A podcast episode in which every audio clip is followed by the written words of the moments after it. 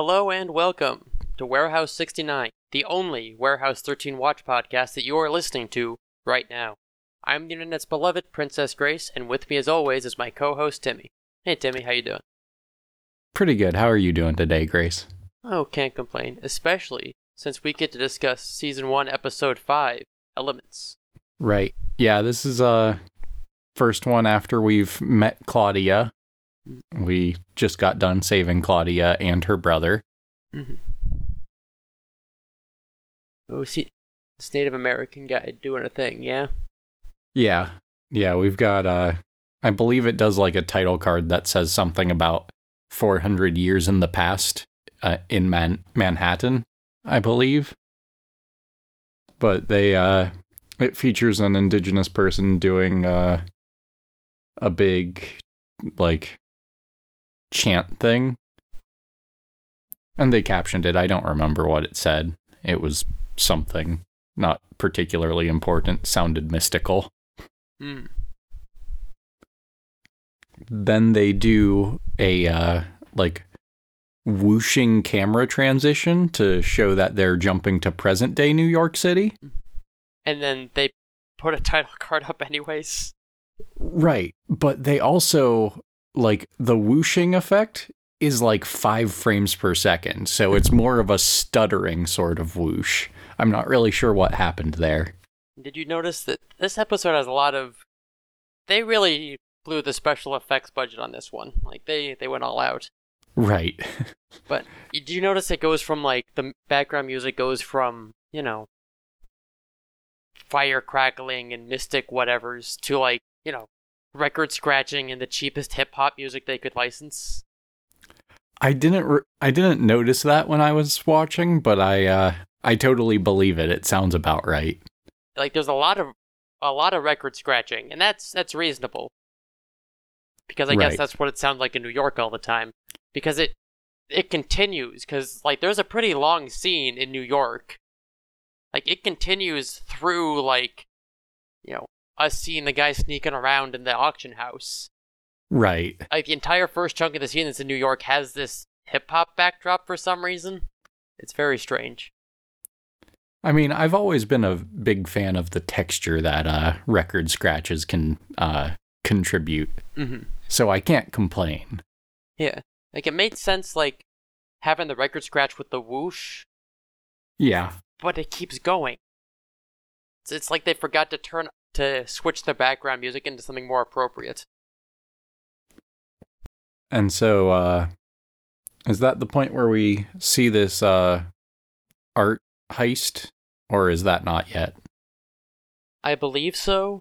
The next thing on my notes is already yelling, but that doesn't mean we didn't see the the heist Okay, yeah. then. So we probably did. Yeah, we see someone in some sort of uh buckskin sort of type of robe uh steal an art piece by just jumping through a wall, like through a very solid physical wall as if he uh is not physically there. And then uh we get back to the warehouse where uh Claudia is yelling at Joshua for not uh not finding a job. yeah, yeah. This guy who just kind of zapped back into our dimension a few days ago, presumably. Right. The He even mentions really what I what am I supposed to say about the uh the giant gap in my uh employment history. Which is how you can tell it was a different economic time because I don't feel like anyone would bat an eye at someone his age having big gaps in their uh, employment history these days. Yeah, it was. t- Yeah, it was 2009. Right. Yeah, we were riding high at the time. We were on the brink of uh, economic collapse, so everything was great. Ah, the boom years. When a young, oh yeah. when a young, fancily dressed lad had the stars in his eyes, could do all sorts of things, like get trapped in a space rip for over a dec a decade or so.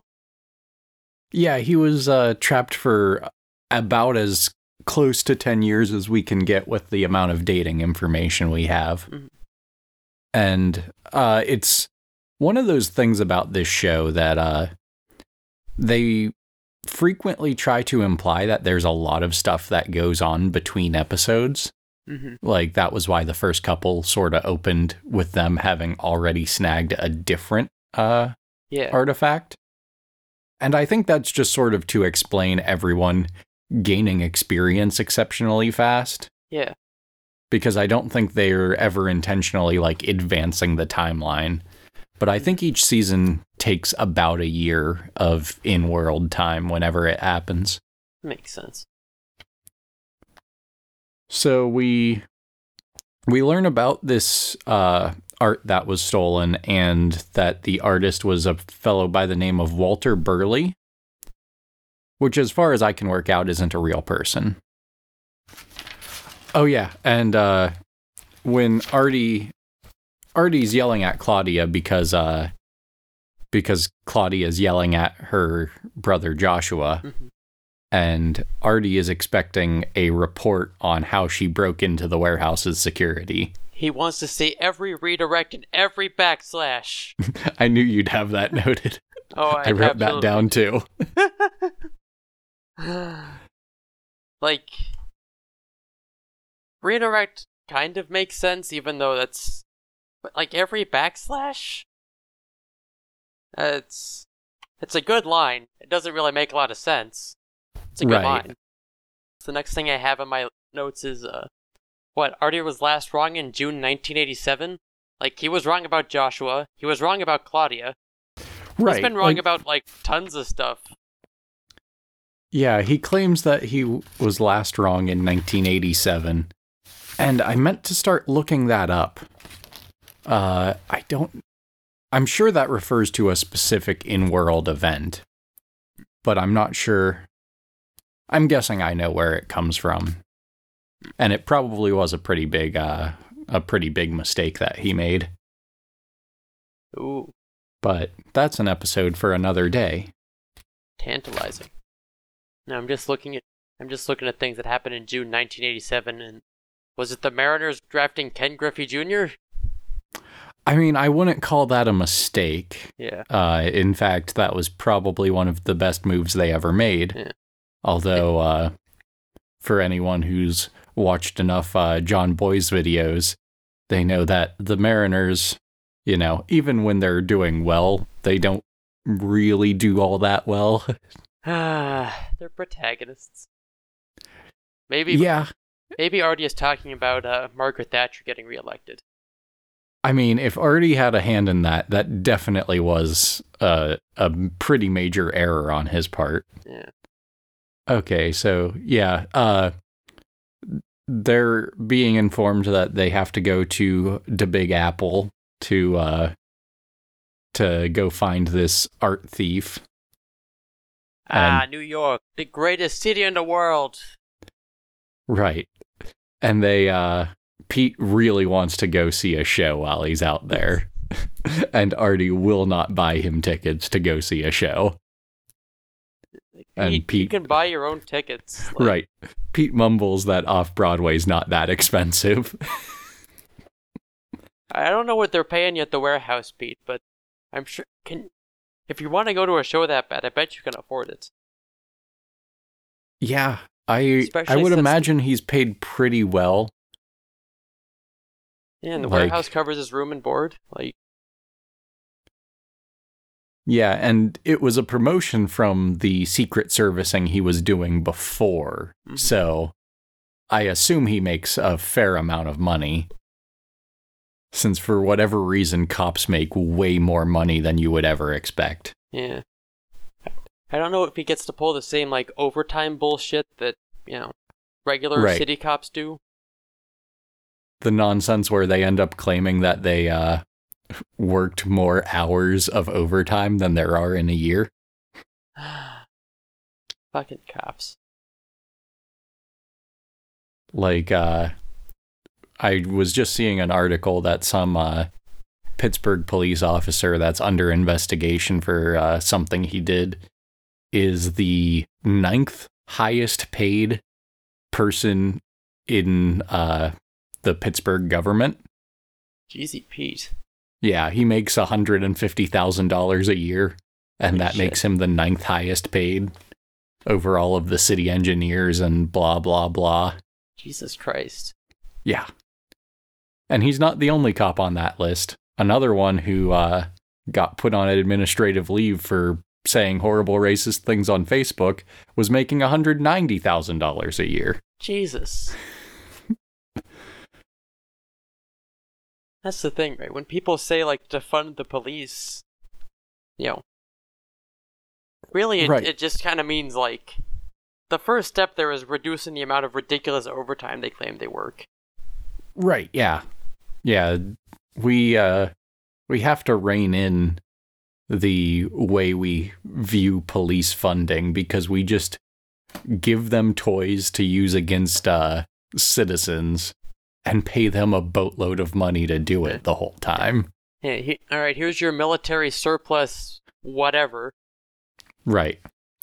And But of course if that- you use it, at the, if you use it at the end of your shift, you can get overtime. You can get overtime. You know, while you you book whatever person you made up a reason to arrest, and you get overtime when you get called into court. But of course that's the uh system working as intended. They don't want uh they don't want police to have any sense of class solidarity. Oh, of course. Like that would be a, a major mistake. Oh, of course. That's why they have their fake unions. And I mean, that's one of those things back when uh, organized labor was stronger. It was uh, it was a big thing that the police frequently would not mess with the uh, organizers. Mhm. But you can't expect that these days. I mean, that's the big reason they were hiring these private detective agencies, you know? And they had to hire because the local police is were like, "Eh, these are these are people in our community and you're really not." Mm. but you know i think i think the force has erased any sort of class solidarity at this point by making sure that they don't uh feel like they're on even footing with anyone in their community Oh, of course. Plus, you know, yeah, like every cop has that sort of hero cop mindset of I gotta sir, I gotta protect the people, and I gotta do that by being as racist as I can. right yeah and, And- that's specifically how they're trained to behave like it's not an accident that this happens it's by design No, no, th- yeah, like this is, you know, when you sign up to be a cop, you get a bunch of firearms training, basically like no, you know, non-violence training, and then you get shoved next, and then you get buddied up with some, you know, shithead cop who's been doing this for 20 years. Right. Most of the training they receive is in where the legal boundaries are so that they can use the maximum amount of force. Yep. And that's not me saying that. That's directly from a cop who quit. Yep. But to get back to the fun, not mean cops of the television that we all like to uh, indulge ourselves with. When we last left our heroes, Pete was still being horny, and Myka actually manages to zing him for it. Right. Yeah. Uh, Myka tells him that uh, this art gallery uh, employee is way out of his league. And Pete claims that uh, she doesn't even know what his league is, which Myka had a great zinger that she was setting him up for there, where she uh, said that she unfortunately has season tickets. Ah, that's a good bit. but like yeah there pete's hitting on this robbery victim really aggressively Yeah, like and Myka immediately picks up on it, and she like pounces on him. She does not let him forget. right but like if you were a victim of a robbery and the cop showed up and just like couldn't stop hitting on you like that's the worst day on the job ever Oh, absolutely. like he keeps looking at your ass. He's like talking with his partner about how hot you are. right please just act normal Yeah, like she has Write to be here for work. Like, can you fucking knock it off, Pete? Right. Like, especially when you don't have any sort of idea that there's anything paranormal going on. Like, these are just the Secret Service showed up for some art theft. You don't really know why. but you know that the Secret Service won't stop hitting on you. Yeah. And also, Myka is very insistent that Pete and Auction House Lady go off together. Right. Yeah, she's simultaneously giving him shit and encouraging him. Yeah. Like, I guess it's. I guess her plan is like, I can't get anything done with Pete here, so I should foist him off on this lady. But that's. Hmm. Yeah, I mean, it seems uh it seems like you could come up with a better plan than that. Yeah. Especially since, like. Yeah, we give Pete shit. He's not, like, bad at his job. I don't think he would, like, ruin anything. He's not. He's not going to break anything. I mean, he will touch whatever you put in front of him. Oh, yeah. And in fact, we see more of this later. right. yeah, so uh yeah, they Pete goes to meet with or no, uh or yeah, it's Pete that goes to meet with this guy who's clearly a Donald Trump stand-in, Yeah. uh Gilbert Radburn, hmm and uh they they do name drop they do name drop Dro- Donald Trump later. So, right. So clearly he's not meant to be exactly the same Yeah. person, but he Pete mentions that he saw his name on a building and he's like, "Yeah, I built that." Like it's Mhm. it's very much supposed to be a stand-in for Trump because that's the type of person like it's Yeah, he he's an ev- he's an evil rich landscape develop land developer.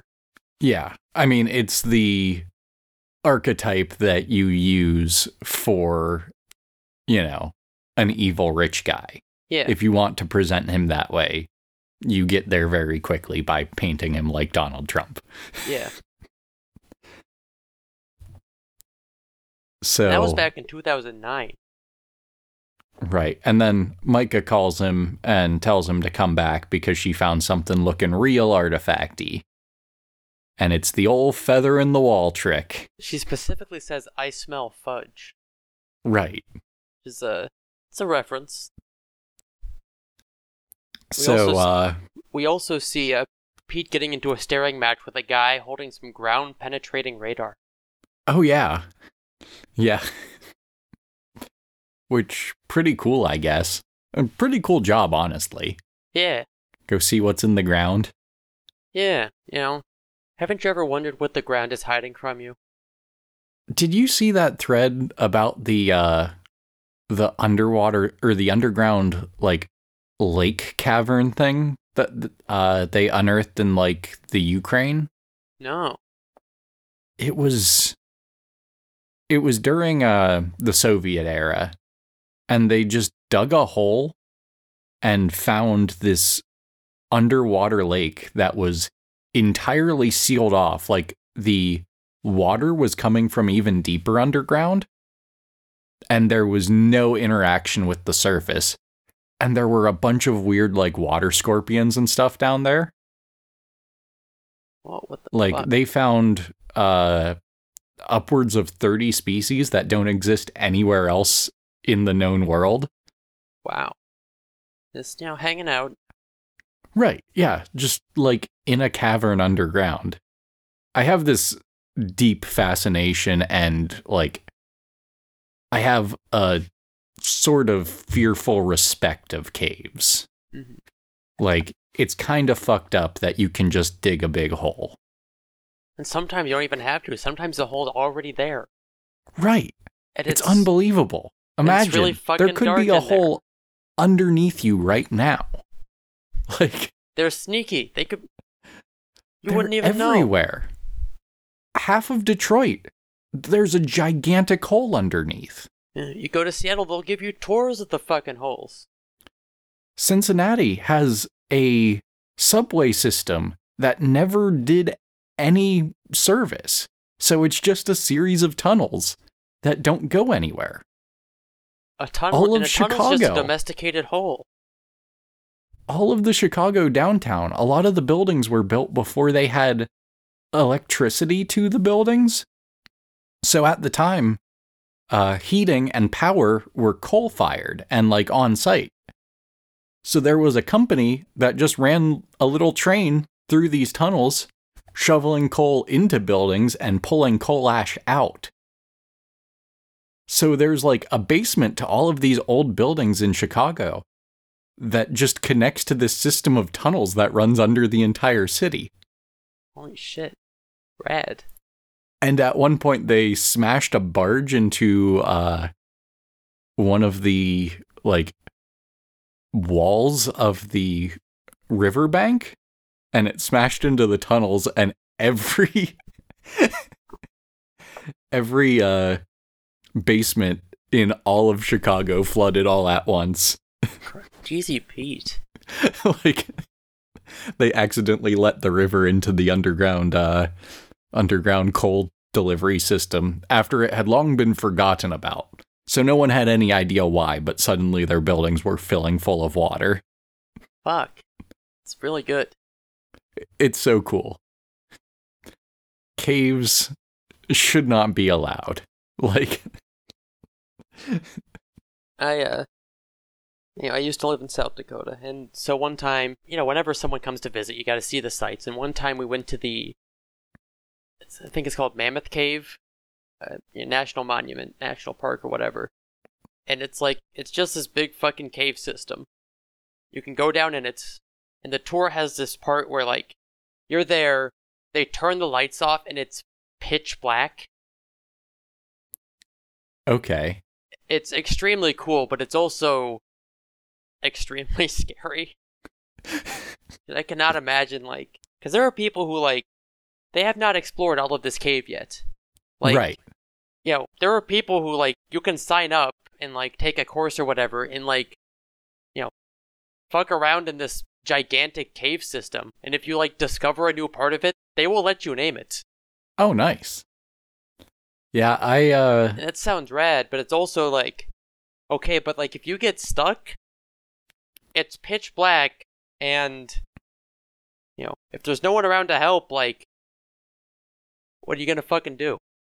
Yeah. I've been to uh one that was like in Kentucky or something, a pretty big cave.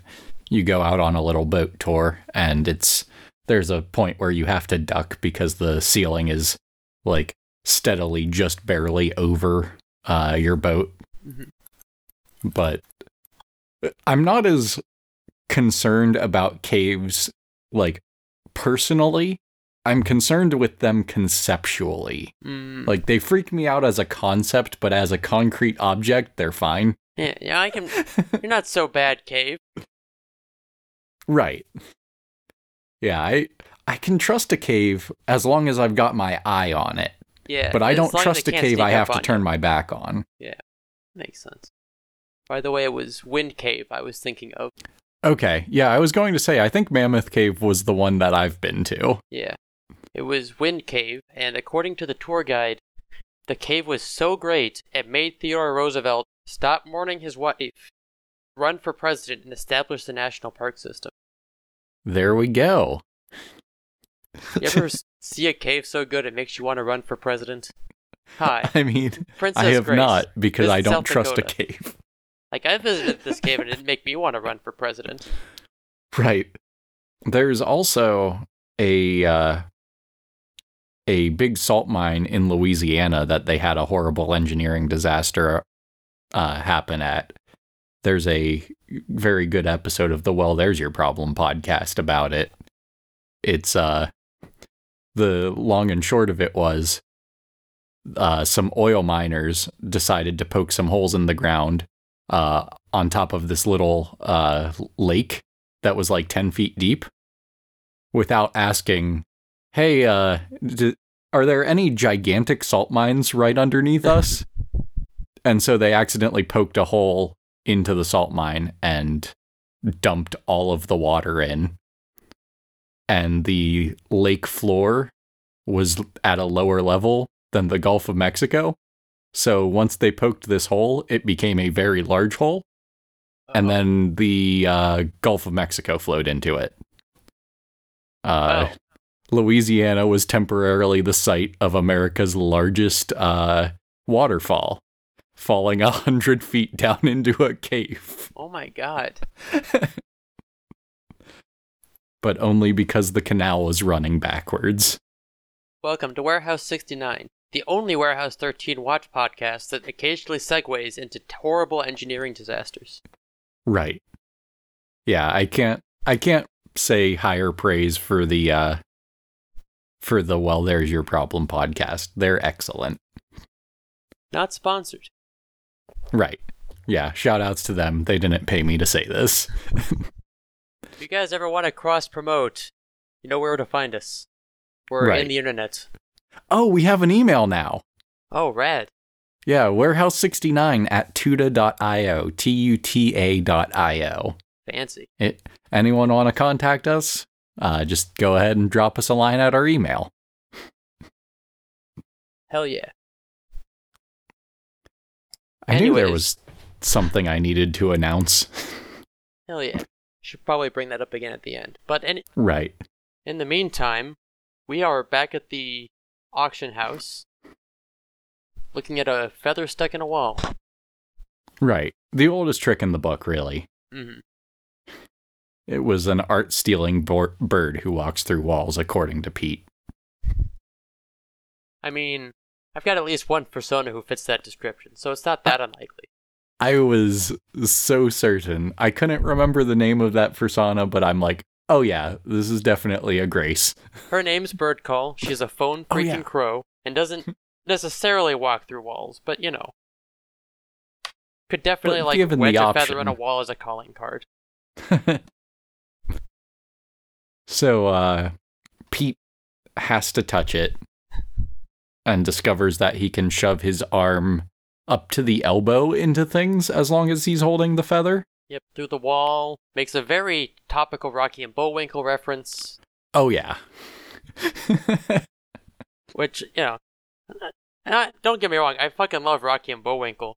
I did not expect it from this show for some reason. Right.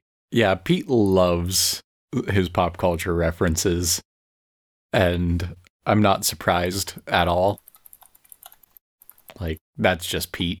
hmm Which I'm. As I read more and more about uh, the way this show works, I'm realizing that the writers really wrote to what the actors were hmm like Pete's alcoholism is because uh, Eddie McClintock uh, also has been sober for 10 years. Hmm. Like, uh, Artie plays the piano in those early episodes because he really, like, uh, Paul uh, Rubinek Mhm. uh, I think it's is it Saul? plays Saul? the piano. Oh, yeah, it's Saul Rubinek. Yep. Uh, yeah, so they just sort of like asked the actors about things that are important to them and then like wrote them into the characters, Makes sense.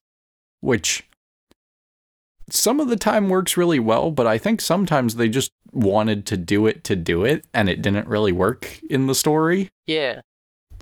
Which it's weird to see. You would think, okay, this is a minor character trait. We'll bring it up whenever it's relevant, but not not more often than we need to, like Pete's alcoholism. hmm Like you'll see uh, going forward. There's some really interesting uh, paths they go with that one. Yeah, like, Like, it, it made a lot of sense when it was like Pete going to the AA meeting. yeah, and it advanced the story too. Mhm. But then there's a Freaky Friday episode Of course. where he swaps bodies with Myka, but Myka has been drinking.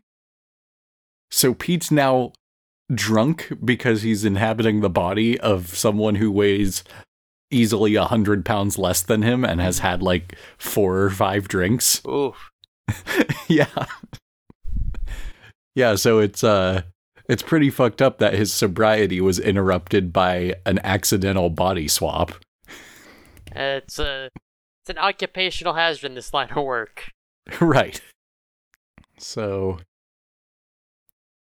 yeah, uh they call up Artie and they're trying to find out about the uh the art stealing bird or the, you know, more likely uh idea that it's a feather that someone was carrying. I mean, like real talk. If this show was, you know, not limited by the constraints of being a live action series on sci fi, they'd probably have at least one anthropomorphic bird hanging around. Right. If it weren't so costly to get an anthropomorphic bird on, Yeah. they probably would have done it. like even as a red herring for this episode.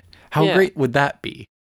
They're they're going through the billionaire, the other billionaire, the anthropomorphic bird. You don't know which one it's going to be. Like, I just want him to, like, make Artie explain, like, what's up with this fucking anthropomorphic bird.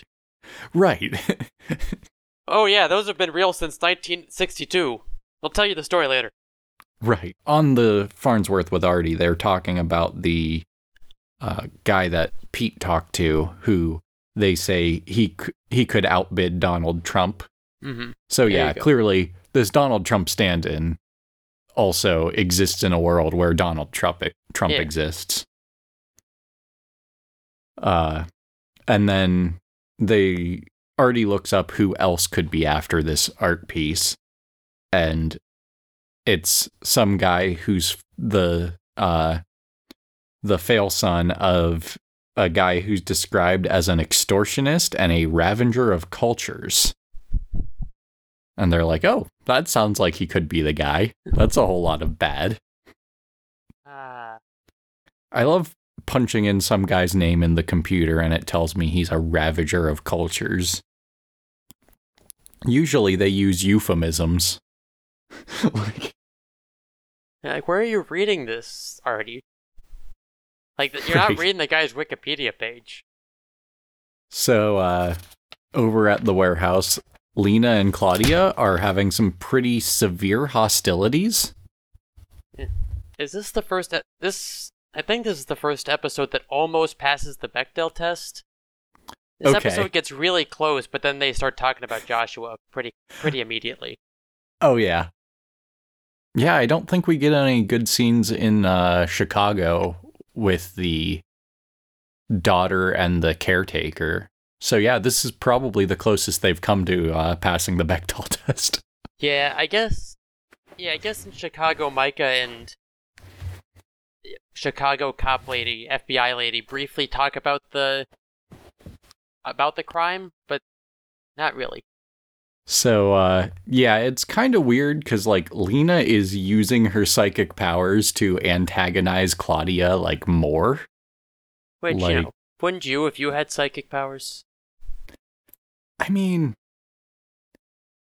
yeah, I guess. But Leena's already pretty convinced she's going to stick around. Mm-hmm. Like, I think there's a scene where she's trying to convince Artie that uh, Claudia should just stay here. Mm-hmm. And then uh, Artie says, Yeah, but I can't uh, have her stay here. And she's like, Oh, I didn't suggest it. You did. Hmm. Like, she's trying to uh, make it so that it's Artie's idea that Claudia stay there, even Yeah. though it's hers. I think that's kind of a Leena move. Yeah, it sounds like her. Yeah, she. Oh, I'm just the the bed and breakfast employee who uh, helps you find what you already wanted to do and all that. Right. Yeah, but she she really uh I think she's not necessarily like bad manipulative, but I think she is manipulative Yeah. like as a character. Oh, absolutely. Like you know, she knows how you're feeling. She's got that aura business going on, and she uses that to her advantage. And she doesn't necessarily even make it a secret. That's what she's doing. Right.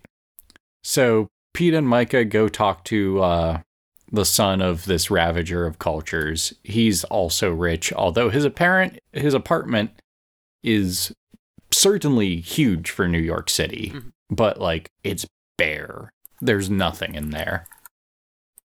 I don't know, call it minimalism, I guess.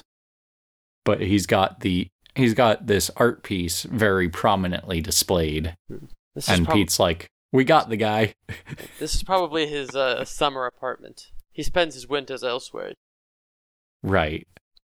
Yeah, uh Pete immediately assumes that he's got the guy, but it turns out there were four of these sculptures, one for each element.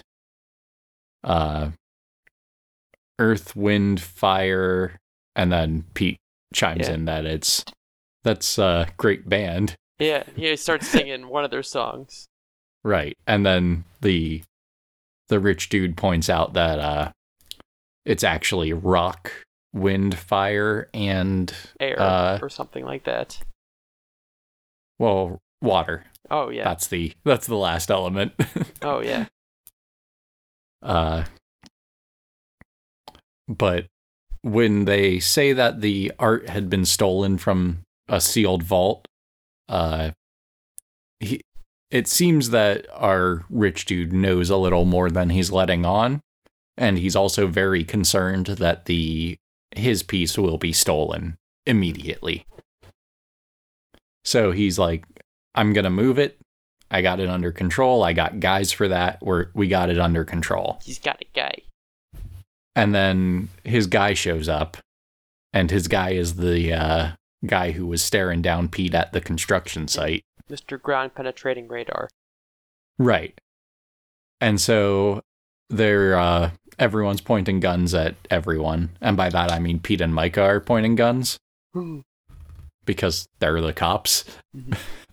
and uh our rich dude explains that uh the guy works for both of them but doesn't really go into too much detail beyond that Mhm.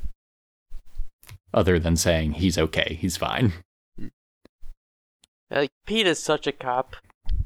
Like, Oh, yeah. a, a guy who's not white looked at me Right. funny. and then I saw him again. Clearly, he's the criminal. Fool me once, shame on me. Fool me twice, shame on you. Pete's saying that they're going to stay with the artifact or the uh, art piece, and uh, our rich dude doesn't particularly care for that plan.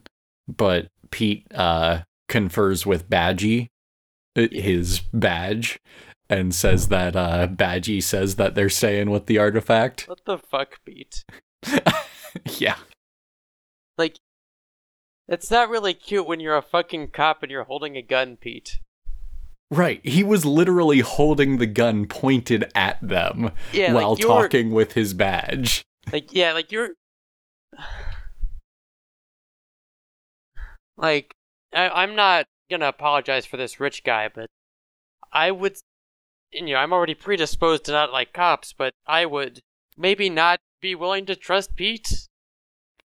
Right. He doesn't strike you as someone who you should be like, oh, yeah, uh, take it easy. He's going to help us out. Because he hasn't been helpful so far. No, he's like- pointed guns at you. You know, all That's he's all done he's is like done. all he's done is jump to conclusions, threaten you, pull his gun. And, make silly jokes about talking to his badge. Yeah, the silly joke that is like, I am a cop, and whose punchline is, I am a cop, and you have to do what I say. Right. I have pretty much infinite power in this situation. You better just sort of go with it. So, Artie is. There's a uh, chess game there in the warehouse uh, that Artie's been playing against himself for a while. And uh, Leena mentions that Claudia glanced at it while she's like taking a nap at a desk in the other room and Artie says that he's been playing that game and it's been weeks since he couldn't come up with a move for Three white. months. Okay, yeah. So he's been trying to find a move for the white side so that he could continue playing the game, but he just couldn't find one that didn't cause him to lose immediately. Mhm. And when Claudia leaves the room where she was taking a nap, she makes a move and announces that uh, white wins in seven. Remember we were talking last time about like, oh, smart people play chess. Right. Yeah, she's clearly smart because she can play the chess well. That's how you know. Right. Which it's kind of silly because it's not really a great measure of intellect. Like it's it's certainly a good measure of how much you've studied the game of chess. Yeah, like quote intelligence and quote being smart are fake. Like you can be good at things. And some Right. of those things are like traditionally associated with quote smart people end quote. Like uh, you know, playing chess, uh being able to do math in your head quickly. Like you know, these are arbitrary things. Yeah, and like it's not a lot of the time the things that make you come off as smart are not even important to you actually solving problems that aren't, you know, directly related to that. Yeah, like it's- being able to do math in your head doesn't make you a better mathematician. no, It just means you're better when you don't have like with your hands tied behind your back.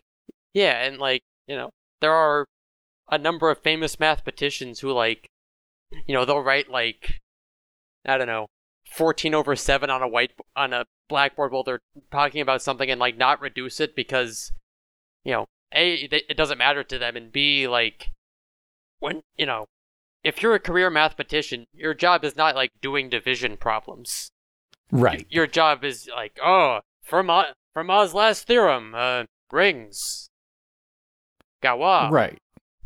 Yeah, let's make up some new shit about uh about infinite series. That Yeah. sounds like fun. We'll make something up and then uh make up the math to make it work. Yeah, pretty much. so Leena is trying to convince Artie that uh the warehouse needs people like Claudia. And uh Artie's like people like her, brash, rude, antisocial, impulsive. And Leena just goes for the epic burn and just says, uh, We're talking about Claudia, not you. Ooh, got him. Got him. Get dunked on. So Artie is clearly bothered by this, but uh, we go back to they're now moving the uh, the sculpture Hmm. in the back of a box truck, and Pete has to ride in the back with it because he insisted upon it. Yeah, it, Badgie said so. Right. And uh I noted that the driver is uh probably driving pretty normally for New York City. Yeah. But like when you're standing in the back of a box truck and you can't see what's going on behind like around you, it's very hard to like even stand up, Yeah, which is why Pete is being thrown all around. yeah, and that that did seem like a pretty aggressive stop for like, you know, there's no one else around. You had all the space Yeah. in the world to stop. But Pete also says something pretty shitty here. Yeah. yeah, he uh he decided to call the uh Lenape Native American fellow Chief Leadfoot. What the fuck, Pete? Like, you could just say like, "Hey, easy on the brakes" or whatever. Right, yeah. Yeah, but instead uh instead he pulls out the uh the, The weird racial version of saying the same thing. Yeah. And nobody calls Pete on this. Right, yeah.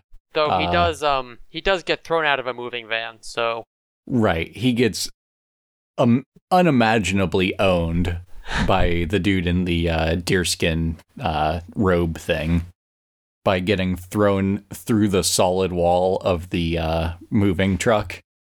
And he just sort of phases through, but apparently that's a really uncomfortable thing to happen if you're a living person and not wearing the robe. yeah, I wouldn't want to get thrown out of a moving vehicle. It sounds like it sucks. Right, but he also said that it felt like getting all of his atoms rearranged. Oh yeah, getting Which- forcibly uh phased through something. Right. Which I mean, I don't know how you would be able to like come up with that sort of analogy, even though I guess it's just literally what happened in this case. Like, what does that feel like, Pete? Yeah. How, would you know this tastes like ass if you haven't eaten ass? hmm? Right. Have you eaten shit, Pete? Ah, so yeah, uh Pete passed out for long enough that they just transported him to the hospital. yeah.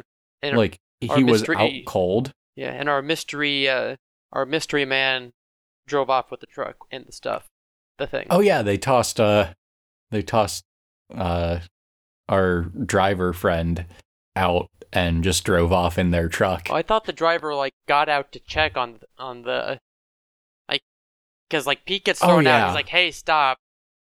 You know, yeah. him and Myka get out to like check on him and check on the thing, and then he's trying to open the uh open the back of the truck when it drives away. Okay, yeah. Yeah, so the uh the truck just sort of drives away. Oh no. We've lost the other sculpture. So there are two more that are unaccounted for, although it's probably pretty safe to say that our Donald Trump stand-in Mhm. has them. That's the conclusion that they come to. That's a reasonable conclusion. And uh so yeah, they Pete is talking with Myka at the hospital and uh they see a person who we've been referring to as the rich dude. His name is Jeff and his uh he's referred to as pretty boy from here on out pretty much. By Pete specifically because at this point now Myka is uh hitting on victims of art theft. Yeah, it's Like and like is in- there some sort of rule that they can't hit on uh civilians unless they've already been the victim of a crime? like that seems like the opposite of how you'd want that to work if Yeah. you were uh trying to run a detective sort of agency. Yeah. Like if you're trying to sniff out the crime, it seems like the only people who are off limits are the ones who uh, are trusting you to help them with this crime situation. Right. Yeah, it would be really good if you had the professional restraint to not just try to sleep with anyone that you're dealing with professionally, Though the but interest- instead it seems they do the opposite. yeah. And the interesting thing here is it seems like Pete like initiates this. Like Right. tells Like he's like- pushing Myka to do it. yeah, cuz he's he opens with like what? You know, he's he's attractive, he's rich, he's whatever. You know, Right. what a, you know, what a catch. Yeah. And Myka lets slip that uh Jeff invited her to dinner in the cafeteria of the hospital Mhm. and Pete encourages her to go. To pump him for information. Right. Yeah. Uh but Pete immediately after Myka and Jeff go down to a very romantic dinner in the hospital cafeteria in the middle of the night. Which they actually like lowered the lights and set out candles because the dude owns the hospital. So he he lets them know and they uh they rolled out the red carpet. Yeah, I'm, I'm dating another lady whose uh, partner's laid up Right. because uh, he he did get Pete the the full point inspection. Right.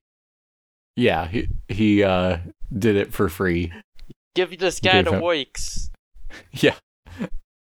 And uh so Pete immediately just like rips out all of the uh all of the tubes in him and whatever and goes back to work. and tells him, Yeah. "Hey, you know, re- recover later. I need you to, you know." And like Pete is fine. Right. Yeah, clearly he's just fine. Like he was just being a big baby apparently. Like, he, he, either he or Artie mentions like having to take tubes out of him. Like he's hooked up to an IV. Right. He doesn't need that. I'm no doctor, but like, I mean, I don't know why he'd need an IV for getting thrown through a wall anyway. yeah, like, he wasn't bleeding or anything. He can eat Right. fine. He didn't get dehydrated. Yeah. Like he can eat just fine. Like Pete goes snooping around at his place while he's distracted with uh, Myka and uh, manages to find a secret room that is not at all conspicuous. There's like a sort of like two pronged sculpture sitting in a inset into the wall, not like on a shelf, like you would normally do, like cut into the wall. And he just sort of grasps it and turns it 90 degrees. And it's the door handle to a secret door. Of course. And then he discovers all of these various uh, Lenape treasures that presumably were stolen by uh, Jeff's dad. And uh, he calls Myka, who pretty, who then arrests Pete or uh, arrests Jeff. Right. Yeah, and she tells Jeff that they need to go back to his place, but while pointing a gun at him. And he says, "Usually I uh I like it when a woman says that to me." Real smooth, Jeff. Yeah. They discover that uh according to Lenape mythology, the spirit of rock gives things solidity. And so that's what the whole buckskin uh, robe thing is messing with. It's like influencing the solidity of objects. Yeah, sure. Yeah, I mean, okay. That's that's as reasonable as anything else. Also, I I noted here that that's like an extremely artistic created creation myth. Like rock didn't create the land you stand on. It gave that land like its solidity. Mm-hmm. The things were there, they just didn't interact with each other Yeah. before that. Yeah, they had to, uh, you know, had to give it some collision physics. Right. Yeah, they they had to turn off no clip. Yeah. Yeah. Used to be terrible. People were clipping through the land all the time. Right. Good for getting around quick, but like it's pretty easy to get lost. Like just in the ground. It was some big rigs over the road racing shit going on. Oh yeah. Oh yeah. Uh when Jeff and Myka were at dinner, he gave her the whole life story, woe is me, my dad was a crook. You're a billionaire. Every billionaire's dad was a crook. Yeah. That's how you become a billionaire. And, like, he says something like, oh, you know, I invest, I make interest, I try to do something good with it. Right. Yeah, I accrue interest. I yeah.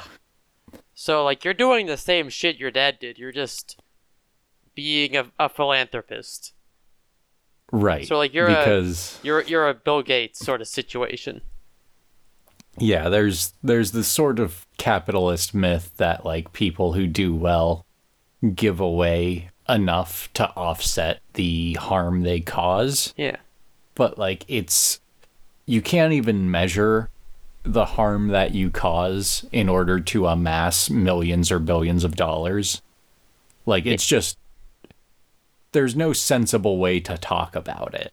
Yeah, and philanthropy is not like I'm I guess it's fine, but like we shouldn't have or need philanthropists. Like if you yeah, have I mean it's if you have the kind of deep pockets that mean you can like get you know buildings and shit named after you, you should be taxed more, bud. Come on.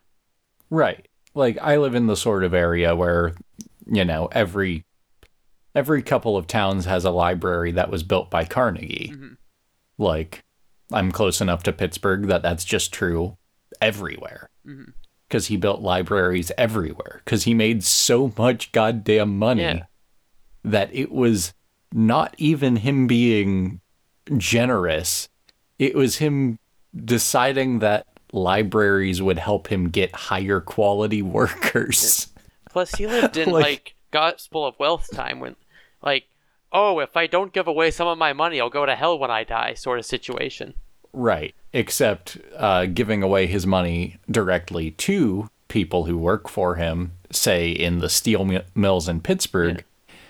He's not so big on that. Yeah. He might uh, hire some Pinkertons to float on a barge on up the Ohio River and get driven off in Homestead.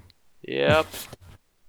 like that uh that's very definitely a thing that actually happened like they they tried to land a barge full of pinkertons with rifles and the city never let them do it.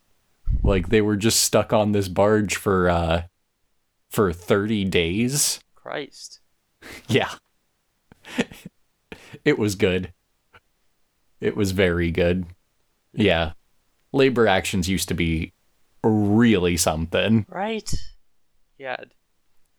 Yeah, Love like unions. Wish to be part of one someday. like it's hard to imagine ju- like when you think about strikes these days and compare it to they literally were like firing on them with a cannon from the hillside Yep. Like and not to not to hit them just to scare the shit out of them. they of used to like like when the railroad railroad workers went on strike, they brought in the fucking federal troops.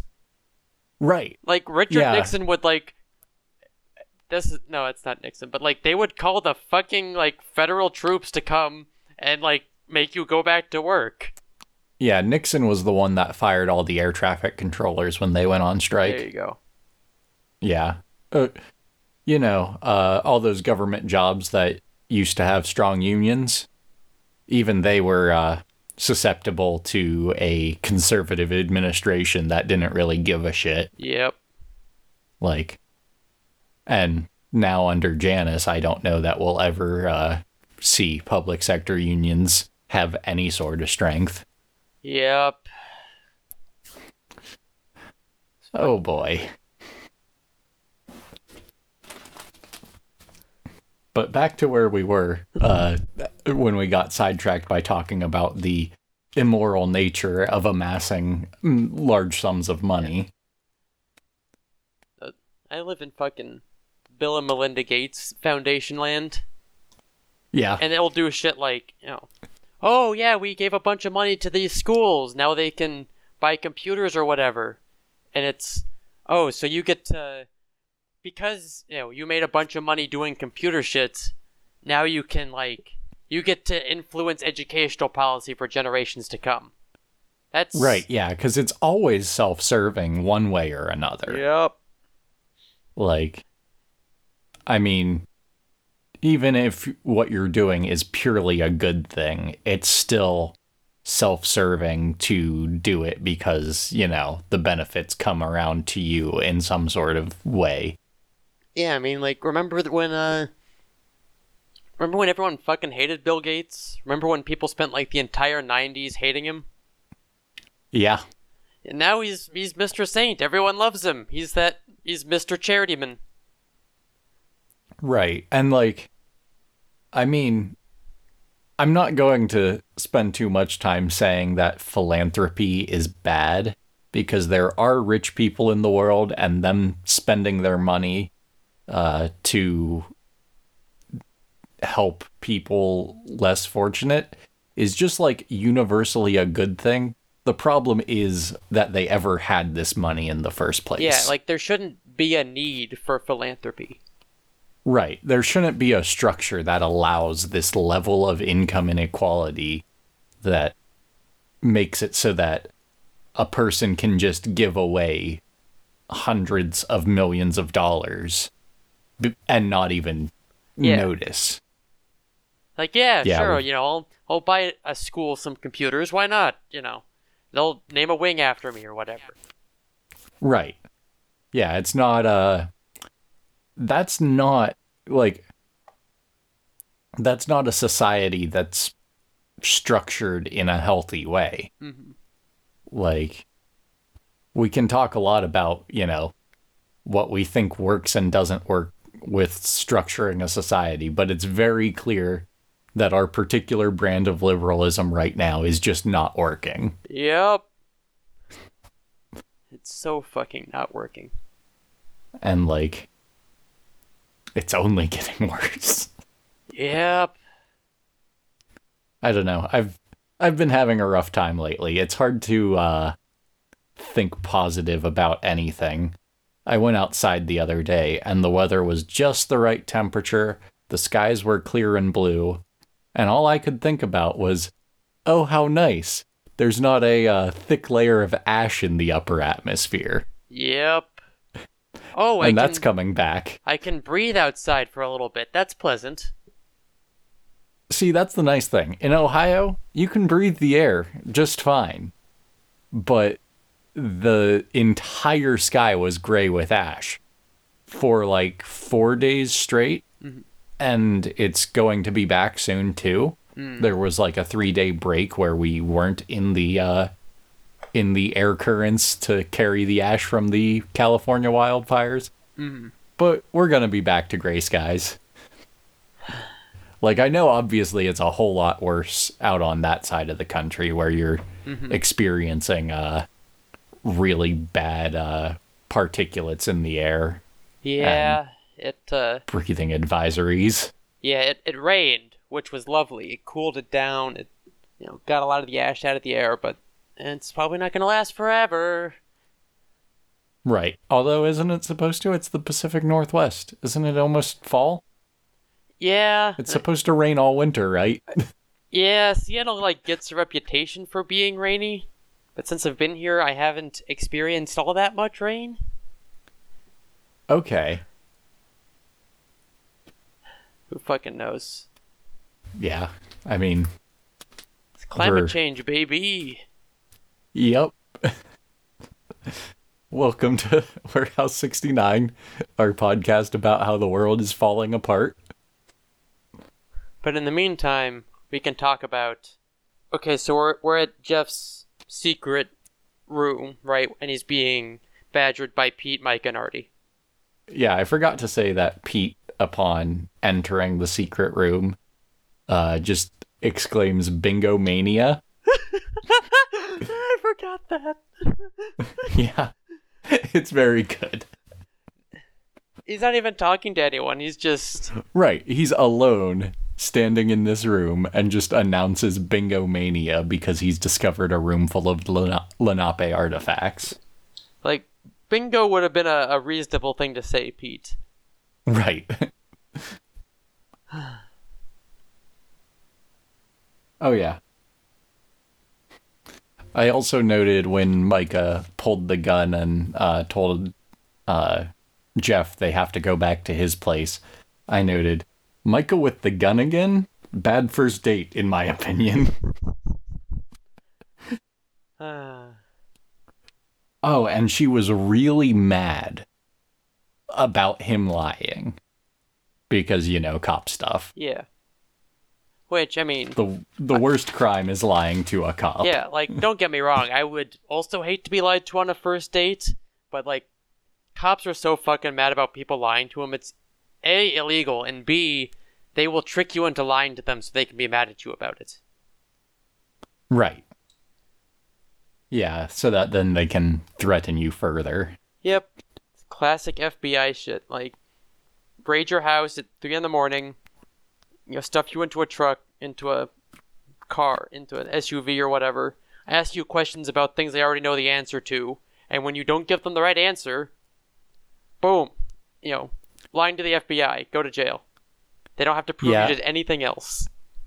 I used to read this one uh this one music review site and they leaked uh Chinese democracy and then like at one at one point I logged in and there's a photo on their front page of dudes with assault weapons from the FBI showing up to arrest one of the writers for this uh website. Because he did what? He wrote about. he leaked a copy of uh, Chinese Democracy by Guns N' Roses, Oh, right. An album that was in development hell for over 10 years. Oh. and the FBI showed up for like intellectual property reasons or Oh yeah. ah Yep, they uh they showed up to literally throw him in jail what the fuck? for sharing music illegally. like What year is it? Jeezy Pete. yeah. Yeah, that was uh that was really something. Uh, And like that's just how this country works. yep. Okay, this uh this has been a really dark episode of Warehouse 69. I can't promise that any of the future episodes won't be, we're living in really dark times. Yeah. Part of it is like this episode has like it really leans in on the Pete is a cop situation It's really got it all. 'Cause, like, it's a- got because a lot of the time it's you know it's detective stuff, right? Like we get to see him solving a mystery, and that's that's fine, that's fun. right. But this episode specifically has a lot of like Pete and to a lesser extent Myka like really flexing their I'm a cop muscles. Right. Yeah. A lot of the story is told through the lens of them shaking people down for information, which isn't something we see in a lot of mm-hmm. episodes. Like they'll question people, but they're generally questioning people that they assume have good intention. Uh, where in this case, the the people they question are all billionaires with no uh, moral compass. And surprisingly they don't assume any sort of good intention out of them. Which you know correct. Like one of the first things we i forget who says it but like they make it very clear that like yeah these are billionaires. They're not good people. Right. The, the show really has it all. It's got cops billionaires uh cultural artifacts being stolen. Yeah. Pete being like weirdly racist. Right. Yeah that's uh it's really it, i mean it's sad that these sorts of things are timeless. Mm-hmm. Like we still have things to talk about today that directly relate to this episode just because of how basic these archetypes are mm-hmm. and how you know we haven't done anything to escape any of these situations.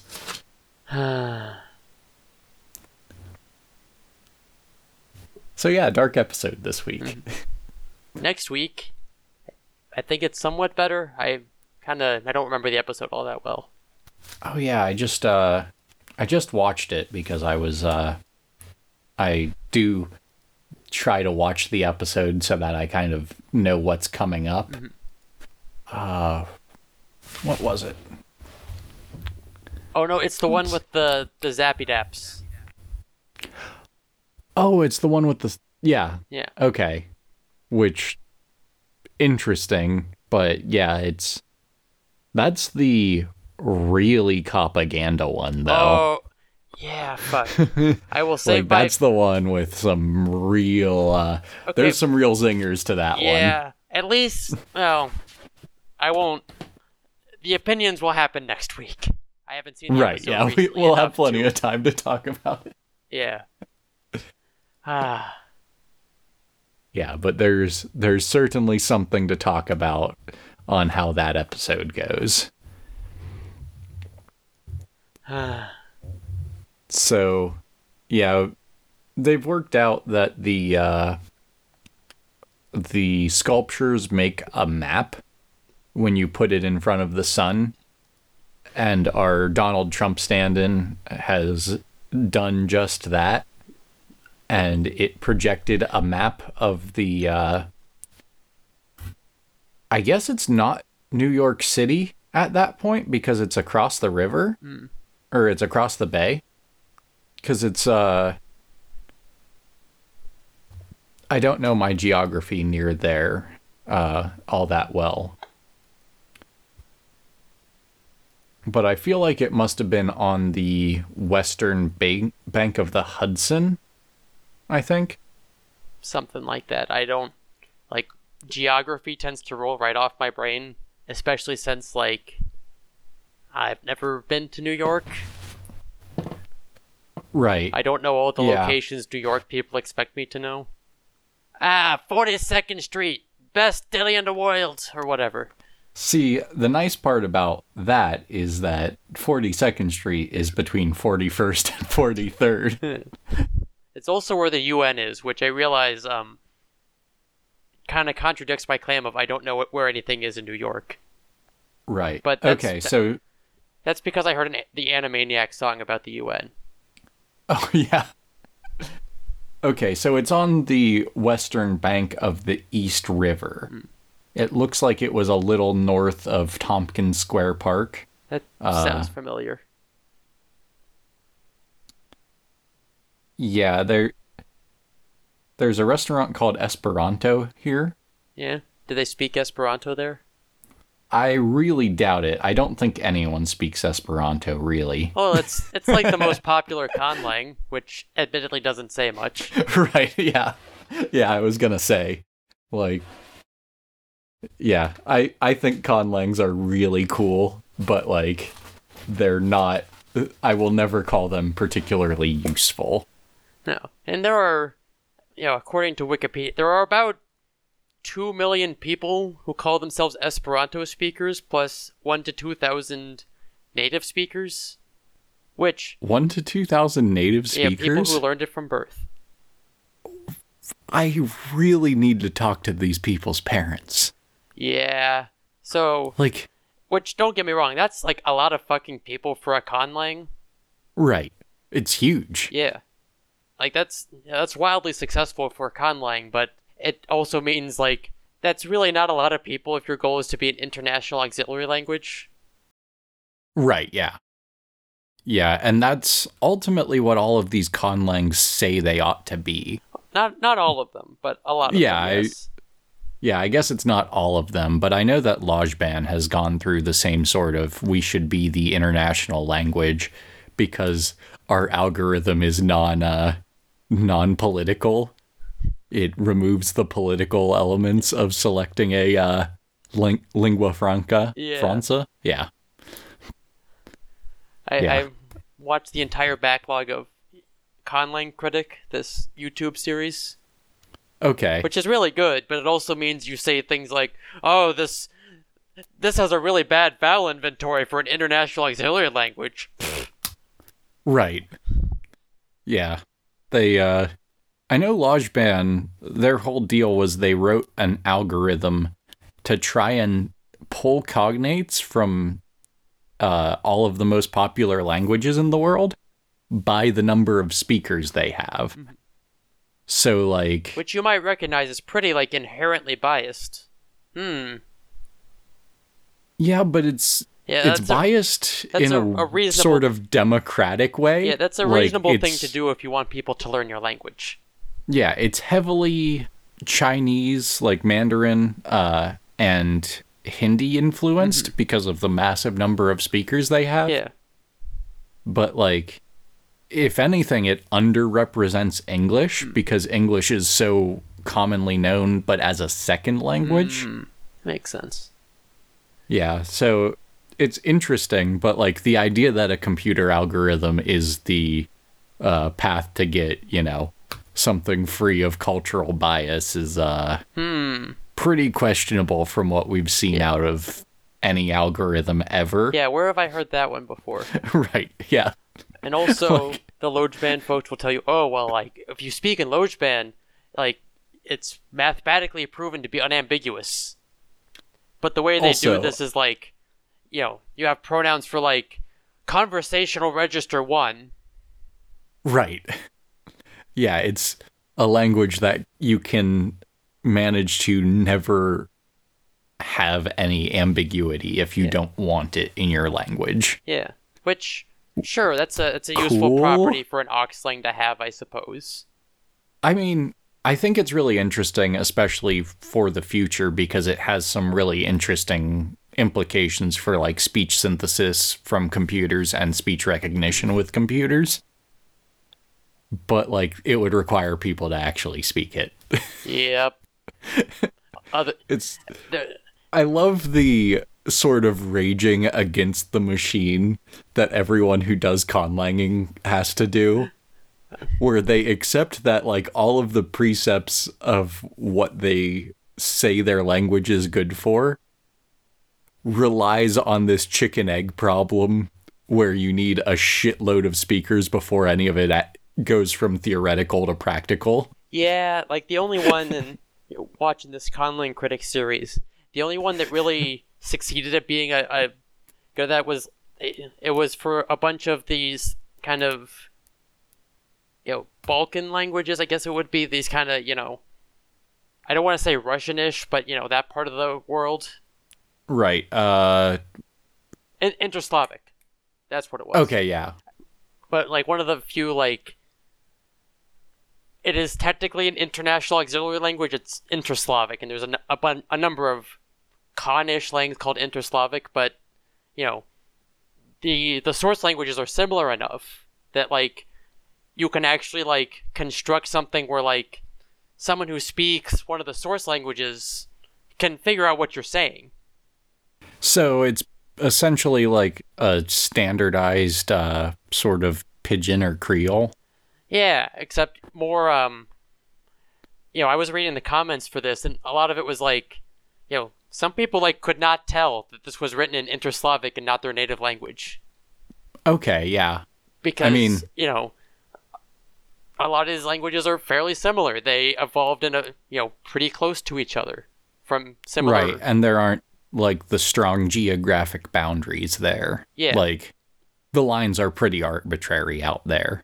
Yeah, and so it's a an international in the sense of between more than one nation, not necessarily the entire world. Right. Like that's uh that's one of the things that's really fascinating. Like uh someone posted about uh nebby being used only in like one particular area in uh the north of England, I I think. And uh Pittsburgh, Pennsylvania. like it's a really specific thing for that term to do, but that's just what Pittsburgh is because it was historically really hard to get to Pittsburgh. So, like, the language could just do what it wanted. So, it's accepted all of these really strange and specific vocabulary terms that, like, don't exist anywhere else in the world. Linguistics is fascinating. It makes me wish I was ever successful at learning a second language. Yeah, that's that's one of those things. I find languages really interesting, but I've never had much success in developing any sort of like ability to understand them. Like I, you know, I had to take Spanish just about every year of school from uh, first grade up until like sophomore or junior year of high school or whatever, and it I did not learn much. Oh wow. Uh that's kind of wild cuz like I didn't take languages until middle school.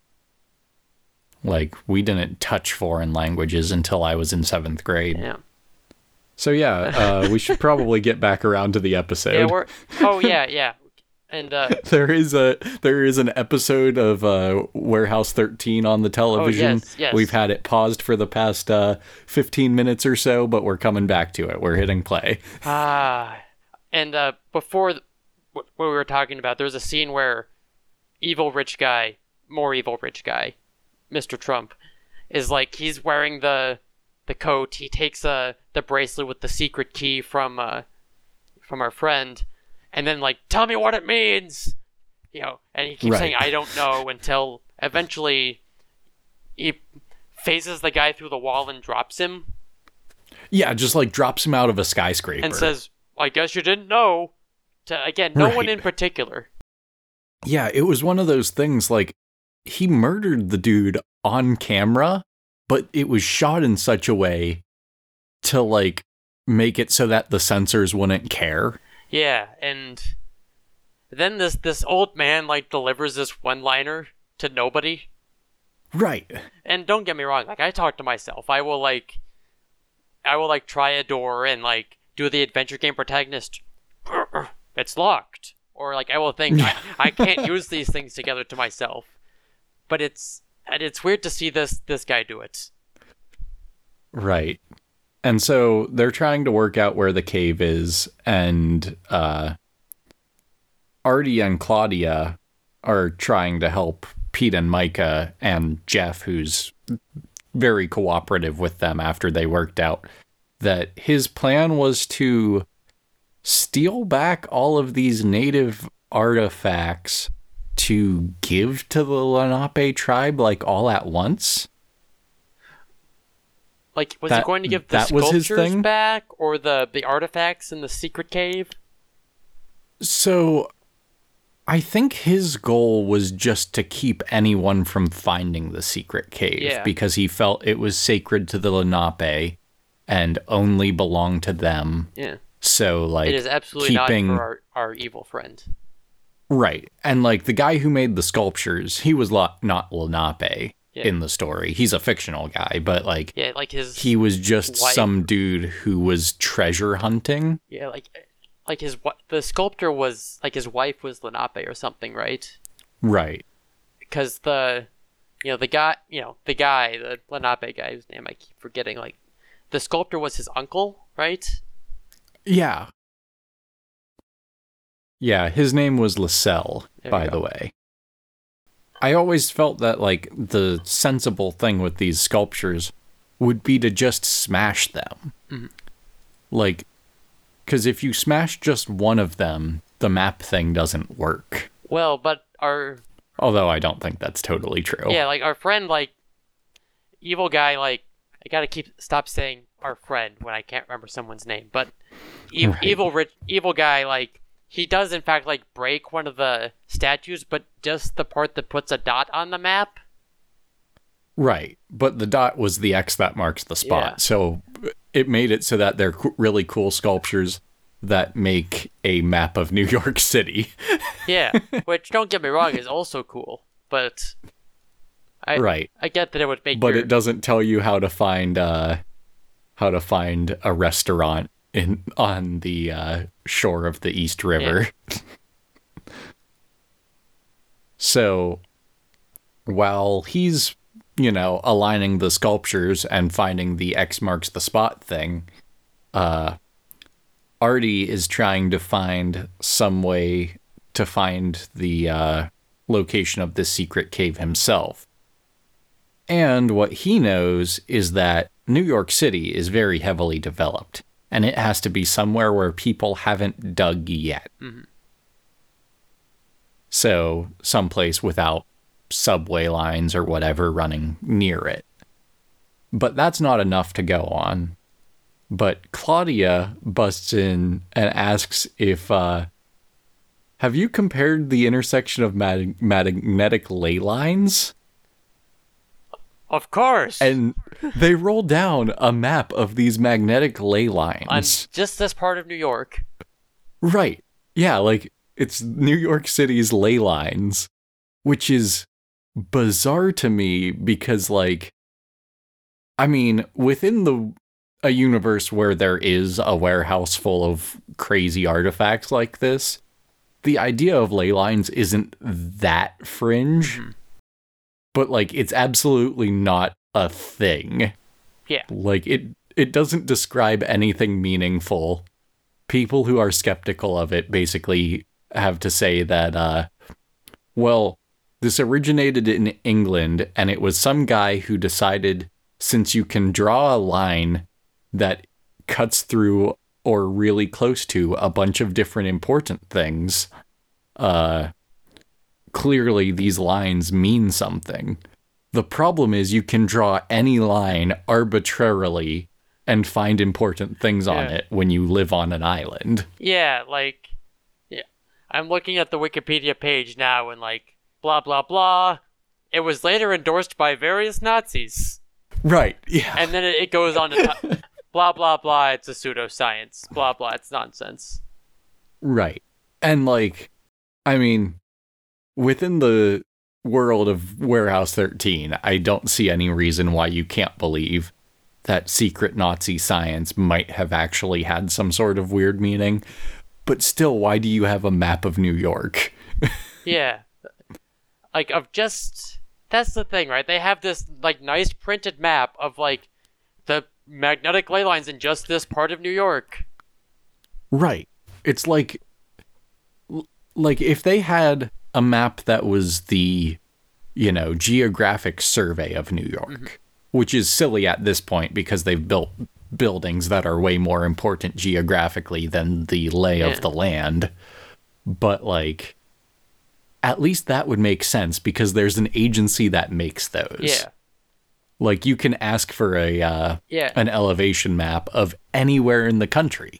Yeah, like if you were like if it it would be reasonable for Warehouse 13 to just have like, you know, a bunch of, you know, USGS survey maps. Like Right. that's a reasonable thing for you to have. But what are the, Right. what's this ley line map? Right, because literally the only way you come up with ley lines is you pick things that you think are culturally important and you draw lines connecting them and extend them to see if you can find any more culturally important stuff. Yeah, like I'm I'm looking at the Wikipedia article now and it's like eight point ley line arrangements of pizza restaurants in London or Right. oh oh there's a bunch of telephone poles on this this uh, uh payphones on this line this is a telephone this is a payphone ley line like it doesn't mean anything like you're there's so many fucking like historically significant sites in in britain that yeah any line you draw is going to hit a bunch of them So, have you heard of the uh the survey uh site things in the UK? Uh oh, that's not even working. survey Uh, site things they're the whole country is covered in these like uh surveying like bollards like just posts in the ground. yeah survey markers. Yeah they're everywhere over there. Like they did a very extensive and accurate survey of the entire uh country. Yeah. And like they just sort of left it all there in case they ever needed to do it again yeah. But the technology has advanced to the point where you don't actually need that anymore. Mm-hmm. But like there are people who are interested in in these things and like try and see as many of them as possible. Mm-hmm. And like they have a running list of all of the ones that have gone missing. Fuck. Survey crime. Right. I don't know. I always thought those were pretty neat because, like, they just hired people to go put poles in very specific places all over the country. Hell, we do that here. Like, hell, we, uh, like, we hire, when it came time to, like, demarcate the US and Canadian border, like, they hired folks to, like, okay, we want you to walk the, you know, 54th parallel or whatever. Yeah. Like, here's a ball of twine, here's a bunch of posts, go. By the way, it's like the, eight, it's, you know, it's the 1800s Right. or the 17 I, I don't know when the treaty was signed and and then Yeah. after they did that like they went through and like cut a tree line like cut down all the trees on that line and that's where the border is Right. And this is why dudes like Redicus from the last episode were so important. They built the sort of equipment you would use to uh, do this sort of work. yeah and like it's really cool and impressive how close they got like with no satellite photography just like Yeah. basically walking across the country Oh, yeah. So it's the Great Britain Historical GIS, which they've been using to track the changes in the uh, in the lay of the land over time. reasonable we do the same sort of thing or maybe it's here. not, because this says it's pretty recent. Yeah, like because GIS is a pretty specific term for geographic information systems. Right. And you know, we have the USGS over here. They just leave fewer survey markers lying around. Okay, and there's something about the 1801 census. That's not what I'm after. Okay, I give up. Alright. Uh, Anyways, uh, Leyline Knower, we come across Mr. Evilman like blowing, getting his guys to blow him into this cave with all the good stuff in it. right. Because he's just been digging to see if he could find it just by brute force. Yeah. Because he has that much money that. I mean, if you build a building, it doesn't really matter if you were digging around in the basement to find out if there was anything cool down Yeah, there. and you know he's got a because you still built a building. yeah, and like he he'll still like get rent and shit off that building. Like he's gonna make money. Right. Yeah, so but he has an active construction site like right where the uh, cave actually is. Which I suppose if his tactic was to dig where there were not subway lines and other Yeah. disturbances, that would be pretty reasonable. Yeah, because he has access to the same information. Like he also knows, like, well, it can't be somewhere they've already dug for utility lines or whatever. Right. Who knows? Maybe Yeah, he also so- knew about ley lines. Yeah, maybe he did. I mean, if if it's weird Nazi science, uh, the billionaires in New York probably at least know something about Yeah. it. Uh, so yeah, the Pete and Myka are try are heading to this location, and he's blasted nearly into it, but he told his guys that we have to make sure we don't damage anything in there. So just get me close and point me at it.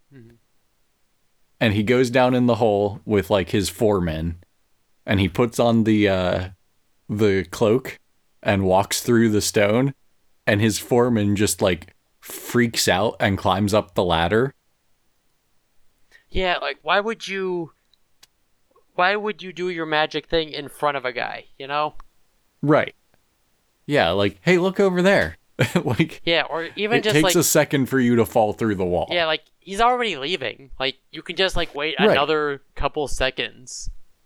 Yeah, but he did not care at all because he got what he finally had been searching for. Yeah, for. he's got to get in here. He's got to drink the water of eternal life. He's got to grab that stick and that rock. yeah.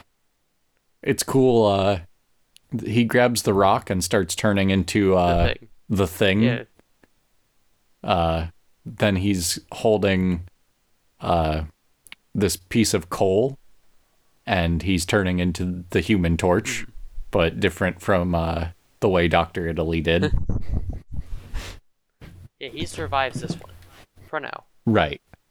Well, apparently that's the whole reason he didn't survive is because he was still going through the transformation because he's becoming this super being like he's going to become a pillar man or something Yeah. and you know be unkillable Yeah, or whatever he's going Super Saiyan. Right. And he, as he's absorbing the last element, uh, Pete just sort of does the dumb guy thing and runs up with the arrow that he held earlier and stabs him in the chest with it. Yeah. And he explodes into a pillar of light. Yeah, like Pete, there is no fucking way you would have known this would work. Right. He just did it. He only could do it like how cartoon characters can run across uh, huge uh, chasms. Like, if you don't know that it's not going to work, you cannot be stopped. Like, yeah, like this guy is he's going Super Saiyan, but like he absolutely did not expect anyone to stab him with this magic arrow because why would you think to do that? How would how would you have any idea that Right. would work? Right, yeah. He, Pete was just like, "Hey, I'm I'm going to do this because there's an arrow here and I'm going to stab him in the chest with it."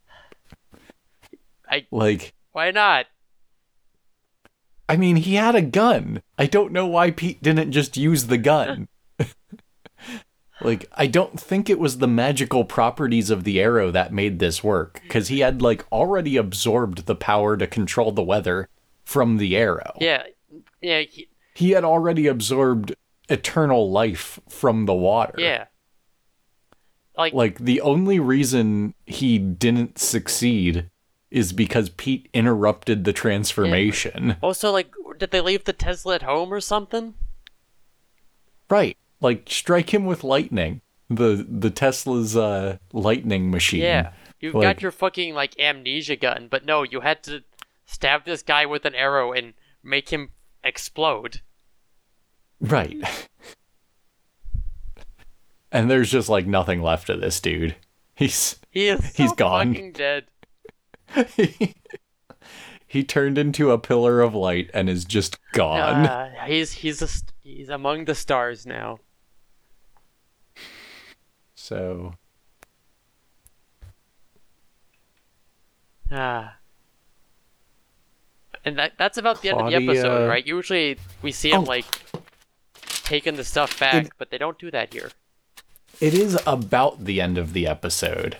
However, we do get one last scene at the warehouse where uh, Claudia is starting a new game of chess with Artie, and uh, there's some back and forth about uh, her needing a challenge or whatever, and Oh yeah, she comes back from Vegas Sick- with a bunch of money. right, she comes back from counting cards in Vegas. Yeah. And then, you know, Artie's like, Wouldn't you like to go to college? Ah, I don't want to write term papers and go to frat parties. right. I need a challenge. I've I've been in the interdimensional space that my brother was trapped in. Like, why would I go to college?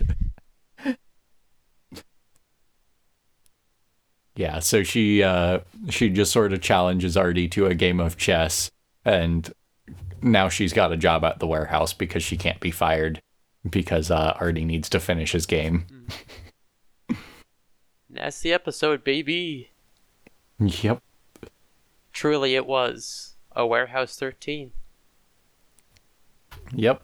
Uh, if anyone with comments, suggestions, if you want to be a guest on the show, maybe, uh, can feel free to contact us at uh, warehouse69 at tuta.io.